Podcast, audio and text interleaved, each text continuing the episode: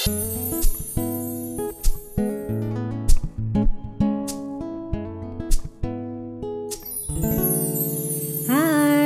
kembali lagi di hari Selasa uh, di is Sati bersama gue Lia. Um, kayaknya gue template banget ya setiap uh, welcoming di podcast, nggak kayak Isal yang bisa nyanyi kayak minggu lalu.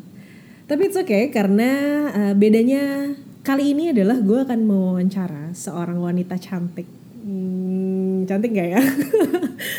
yang uh, dia ini seorang stylist uh, lama di industri fashion. Ini boleh revealing nama?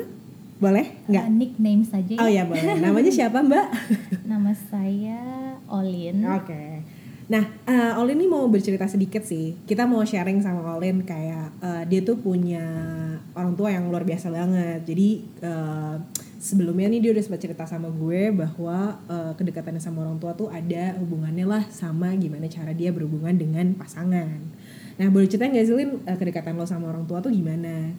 Ya, jadi gue itu termasuk besar di lingkungan yang lumayan disiplin, lumayan strict. Jadi gue lebih banyak besar tuh di rumah ketimbang hmm. di luar rumah. Hmm. Jadi kalau misalnya dulu kecil sampai gue even sampai gue SMA, kalau pulang sekolah tuh lebih sering pulang ke rumah ketimbang di luar. Cuman pada saat SMA memang lebih banyak lah uh, waktu bersama teman ketimbang hmm. sama keluarga. Nah, jadi gua itu selama di rumah memang paling deket sama orang tua gua terlebih uh, bapak gua. Dan menurut gua kita tuh punya selera dan pemikiran yang uh, sama banget gitu. Jadi kayak uh, even kita makan makan bareng. Hmm. di waktu makan kita bisa ngobrol bareng. Dan habis makan gue tuh kayak udah addicted gitu loh. Kayak uh, kalau misalnya dia udah keluar meja tuh gue kayak harus ngejar dia ke mana nih? Karena hmm. kayak gue anxiety kayak gue ada yang mau diobrolin tapi dia nggak ada. Jadi emang temen ngobrol gue tuh adalah bapak gue kalau di rumah. Dan hmm. kita tuh bisa ngobrolin apa aja. Uh,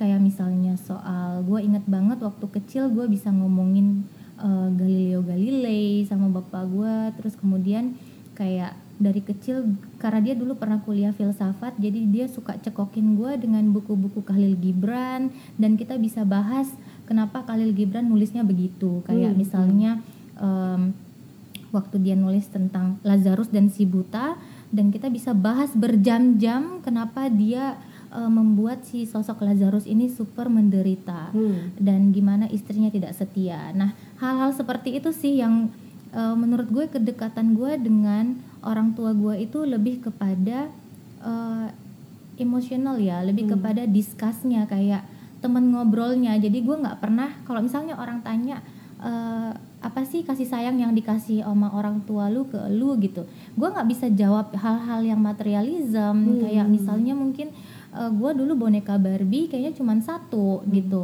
uh, tapi lebih kepada waktu mereka terus kayak gimana mereka jadi sahabat gue dari kecil tanpa pretentious to be hmm. my best friend nah itu sih yang kayak membekas banget di gue dan itu yang gue rasain bentuk kedekatan dengan orang tua oke okay.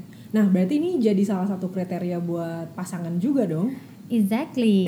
iya. Jadi harus nemuin uh, pasangan yang bisa diskusi juga gitu ya. Iya memang tanpa gue sadari ternyata kalau gue inget-inget gue selalu pilih orang atau yang menjadi pacar gue adalah orang yang bisa discuss hmm. about tapi about everything yeah, yeah. dan bisa menerima menerima pen, perbedaan dalam discussion itu gitu yeah, yeah. karena uh, apa setiap gue ngobrol dengan orang tua gue gue nggak pernah dibentuk kayak uh, selain religion ya karena religion kan udah ada pakemnya dan udah tertulis uh, secara pasti tidak berubah gitu. Hmm. Nah, tapi kalau di luar itu mereka itu eh, nggak uh, apa-apa gitu. Apa yang gua opini, opini gua seperti apa, pilihan gua seperti apa, mereka itu super super interested gitu loh, yeah, yeah. gitu. Jadi emang kayak diskusi-diskusinya bahkan sampai debat-debat kusir gitu juga. Oh iya debat, uh, uh, enggak sih. Lo jadi orang yang suka debat gak tapi? Gue suka debat sih kebetulan, nah. tapi kita nggak tahu kenapa uh, kalau bapak gue tuh orangnya super yang kayak relax beda banget sama gue hmm. dia tuh super yang tenang gue tuh sama sama mama mamaku tuh lebih yang kayak sama emosionalnya bisa hmm. yang kayak udah opini A itu bisa kita super strict hmm. uh, mempertahankan opini itu iya, kalau yeah, yeah. bokap gue tuh lebih yang kayak ya dia dia juga keras pada pendiriannya tapi dia nggak maksain orang harus sesuai dengan Hmm, uh, opini dia begitu juga uh, dia memperlakukan orang lain kayak gitu Berarti itu yang lo cari dari uh, seorang pria gitu. iya yang tanpa gue sadari iya gitu iya ya. banget iya Nah, terus kalau lo sejauh ini observasi hubungan orang tua lo nih, ada nggak Iya. sih hubungan dari mereka tuh yang lo pelajarin terus lo adaptasiin Iya. buat hubungan lo sekarang atau dulu-dulu gitu? Iya, ada banget sih. Nah, jadi tuh satu lagi ya, gue tuh belum pernah ngelihat pasangan seperti orang tua gue dalam kehidupan nyata. Hmm. Kalau di film gue pernah, kayak atau gue baca novel pernah gitu. Tapi di kehidupan nyata tuh belum pernah. Karena apa ya? Dulu ya namanya kita masih kecil ya, dan dulu gue belum gue pacaran tuh baru SMA kelas 1 Hmm. Sementara kan berarti gue dari kecil eh, TK baru menyadari dunia Hmm. sampai gue SMP gue belum tahu konsep cinta. Hmm, hmm. Tapi kan gue melihat hubungan cinta itu dari orang tua gue. Iya, iya. Nah, yang dulu gue tidak mengerti adalah ya gue emang sayang banget sama bapak gue. Hmm. Tapi kan gue juga sayang banget sama emak gue. Hmm. Nah, yang gue tahu cinta dari anak kepada orang tua yang Iya, gue pahami dan gue miliki saat Hmm. itu. Nah, yang gue lihat karena bapak gue ini juga ya seperti manusia lain ya pernah mengalami yang namanya down, Hmm. terus pernah mengalami yang namanya depression Hmm. Dan setiap dia mengalami fase depression itu dia jadi super yang eh, tidak simpatik, tidak empati dan Hmm. dia bisa yang mengeluarkan kata-kata atau attitude eh, yang menya- yang mungkin terdengar menyakitkan. Iya, iya. Tapi dia tidak pernah memang dia tidak pernah mem- apa kekerasan fisik. Tapi mungkin kalau orang zaman sekarang bisa bilang itu namanya mental abuse Iya. atau eh, kata-kata yang menyakitkan kan termasuk mental Iya, abuse. iya. Nah dulu tuh saya aku tuh sampai eh, sampai bingung kenapa mama saya tuh bertahan sekali Hmm, segitu Dal- lama gitu ya. segitu lama dan segitu bertahannya karena kita pernah mengalami eh, keadaan yang lumayan darkness itu tuh empat tahun lebih Hmm. atau bahkan mungkin enam tahun nggak inget pastinya dan itu every day Hmm. dan bayangkan ya maksudnya dan mama saya itu em, masih setia Hmm. menemani dia eh, di, di di di abuse seperti itu Ya, tapi ya. masih menemani menemani eh, dan dan tapi sekarang sih baru saya sadari eh, maksudnya adalah eh, apa namanya komitmen itu memang seperti itu Iya, gitu iya. karena mama saya mungkin orangnya eh, agak religius ya Hmm. dan dia mempertanggungjawabkan relationship itu bukan untuk dirinya saja Hmm. tapi dia bilang bahwa relationship itu untuk Tuhan Iya. karena dia uh, vow itu under uh, in the name of God Iya, kan. iya. Nah, jadi dari kejadian itu saya itu belajar setiap karena saya lumayan wanita yang egonya tinggi. saya menyadari itu. Bagus ya, udah Bagus bisa ya. admit ya. Iya iya. Saya sangat menyadari itu Ya. walaupun pada saat egonya muncul tidak sadar. Perlu dikasih tau orang dulu. Ah. tapi sampai udah kayak kejadian misalnya gara-gara ego saya terus mungkin ego saya mungkin nurun juga dari ayah saya Hmm. jadi saya suka memang mengeluarkan kata-kata yang menyakitkan Iya, iya, gitu Dan memang tidak fisik tapi kata-kata nah tapi after kejadian itu saya selalu menyesal menyesal dan kemudian aku tuh jadi eh, ingat lagi sama eh, hubungan atau eh, apa namanya sikap mama saya terhadap bapak saya Hmm, hmm. jadi saya mulai kayak oke eh, memang sesungguhnya dalam eh, dalam berhubungan itu sebisa mungkin kita mengecilkan ego kita Iya. Dan gimana kita respect dan memahami dulu siapa Iya, sesungguhnya pasangan kita Iya. gitu. Karena tidak semua orang sama. Bayangkan kalau mama saya saat itu menuntut eh, bapak saya harus sama seperti suami yang lain. Hmm. Suami eh, kebetulan kalau bapak saya lagi depresi seperti itu dia tidak kerja. Hmm. Jadi bisa bayangin dong yang yang menghasilkan di rumah mama saya. Hmm. Dia harus cari uang, dia harus ngerawat bapak Anak-anaknya saya, juga yang ngerawat kita empat anaknya yang masih sekolah dan bapak saya pun sakit, dia harus ngurusin obat dan segala macam. Hmm. Ya jujur eh, saya yang lahir di di zaman yang sudah lumayan easy dan Hmm. pen- eh, penuh dengan teknologi tinggi itu eh, susah untuk mengadaptasi Apa yang pernah dilakuin mama iya, ya? exactly. nah, tapi saya belajar banyak dari situ. Dia pun mengajari saya seperti itu untuk kayak kalau pacar saya lagi ngeribetin atau Hmm. menurut saya ribet, dia bilang ya kuncinya memang harus sabar Iya, iya. seperti itu sih. Jadi ini kayak eh, ngajarin kompromi juga ya Kompromi, sama, iya, sama, exactly. sama pasangan gitu. Iya. Nah, Uh, nah ini kan berarti kayak ter, ada juga trauma-trauma masa kecil gitu nggak sih yang dulu kan tadi kayak uh, bokapnya pernah papa, papa pernah uh, mengalami depresi terus kayak ngomong yang empatan-empatan yeah. kayak gitu kan. Yeah. Ini tuh jadi kayak uh, lo jadi ngehindarin pria yang suka ngumpat kah atau kayak justru kadang malah mencari orang yang yeah. mungkin agak kasar atau gimana ada nggak hubungannya? Iya, dulu sih saya nggak pernah mencari ya hmm. ke uh, hubungan atau kaitan dari masa kecil dengan hubungan uh, saya selama ini. Hmm, hmm. Tapi um, pernah suatu kali tuh mulai mengganggu sih, hmm. kayak uh, hmm. kenapa saya selalu ada di bad relationship. Hmm. Dulu teman-teman juga bilang, "Lu kenapa sih Lin selalu dapat cowok-cowok yang kayaknya uh, keras banget hmm. atau kayak hubungannya nggak sehat, nggak yeah. sehat dalam arti kayak ya itu suka mengeluarkan kata-kata yang uh, lebih tidak enak didengar ketimbang yeah, yang enak yeah. didengar gitu lebih menjaga uh, apa ya namanya hubungan yang suka berantem ketimbang yang uh, romantis yeah. gitu padahal idealnya kan hubungan itu harusnya lebih romantis yeah, yeah, yeah. nah itu lama-lama saya juga uh, maksudnya dulu kayak lebih denial kayak merasa bahwa oh emang dasar cowoknya aja yang brengsek gitu ya. ya, ya, ya. Tapi setelah kayak menelusuri lagi karena sempat baca ya kayak buku-buku pengembangan diri, hmm. buku-buku relationship gitu. Memang benar ada yang menyebutkan bahwa ada trauma masa kecil yang akan selalu menimbulkan um, apa ya masalah di kehidupan kita pada saat dewasa. Ya, ya. Nah jadi setelah saya aku ingat-ingat lagi tuh kayak oh apa mungkin dulu karena sudah terbiasa dengan keadaan uh, papa saya yang seperti itu dan saya menerimanya dan sudah sudah sangat apa ya kayak itu mendarah bagian daging eh gitu mendarah ya? daging it's hmm. like a part of my life yeah, yeah. jadi nggak tahu kenapa uh, saya attracted to a man yang dominan yeah, yeah, yeah, yeah, yeah. dan yang cerdas tapi dominan, dominan gitu karena memang papa saya pinter banget hmm. tapi dia juga dulu tuh yang uh, ya dominan lah dominan dalam ya. hubungannya Begitu. Berarti tuh kayak jadi terbiasa jadi korban ya. Nah iya. Buat diri jadi korban. Tapi benar benar tuh karena waktu itu yang bikin bikin saya itu kayak ada apa ya wake up call ya namanya. Hmm, hmm. Uh, itu karena ada teman yang nyeletuk, lu tuh masokis ya Lin.